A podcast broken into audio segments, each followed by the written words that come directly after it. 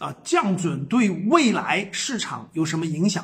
这点上我想详细跟大家聊一聊。大家都知道，呃，咱们管理层刚发的信息，对于经济来说呢，要这个降准。所谓的降准呢，就是降存款准备金率，就是银行，咱们国家的所有的银行，然后在这个每收一笔存款，比如说收一百块钱，就要给央行交交一个，举个例子，八块九，啊，最高的时候我记得是十二块钱。每收到一百块钱存款，要交十二块钱给央行，然后呢，这就是控制在整个市场上流动的资金。降准的意思就是降低存款准备金率，每降低一点儿啊，真的降低一点儿，这个就相当于银行就有更多的资金可以向市场释放资金了。存款准备金率适当降低，那银行向整个市场释放的资金将会增加。假设这次增加大概一万亿左右，那对市场是非常非常这个力度大的，因为大家想想，市场的资金量多了，大家把钱理解成水，水呢它就是多了以后呢，它就会流向这个社会的各个行业、各个细分啊，比如说传统行业、中小企业，甚至房地产也会流入一部分资金进去，因为有了嘛，过去是没有嘛，卡着了嘛，释放了。那为什么这次要降准呢？其实最核心、最核心的是。我们国家的经济啊，因为最近这不是面对疫情反复，对吧？最近从八月份之后，八月份刚到了一波疫情，十月份又一波疫情，对吧？十一月又有疫情，就这个疫情的反复对经济的影响非常大。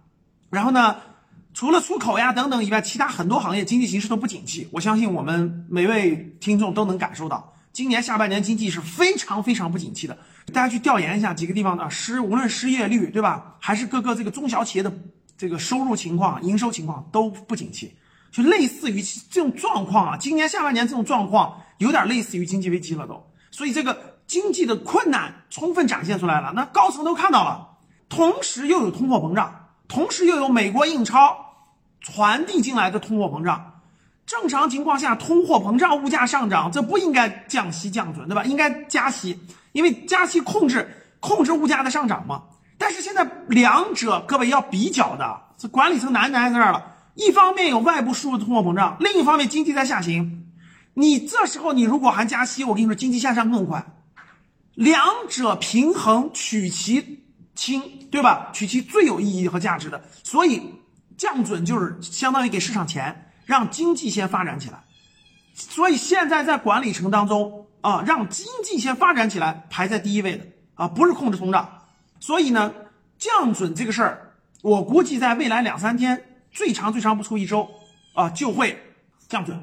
降准市场获得以后呢，对稳定经济、稳定中小企业，对吧？稳定经济的下滑会起到一定的作用。那对未来经济发展也好，我们投资的资本市场也好，肯定属于利好。说实话，对房地产也属于一定的那个那啥，因为房地产下降太严重了，大家都知道吧？所以呢，这个综合各方面的情况来看啊。这个加息这件事儿，对现在来看是经济下滑比通货膨胀严重，所以要加息，让市场重新获得这个水的灌溉，让它重新发展起来啊。所以加息的原因我讲明白了，加息对未来市场的影响我也说了啊。我认为对资本市场是利好，对房地产也能起到一定的扶持作用啊，因为房地产下滑比较严重。对中小企业也能缓解很多债务压力，很多各行各业的中小企业，你听懂了吗？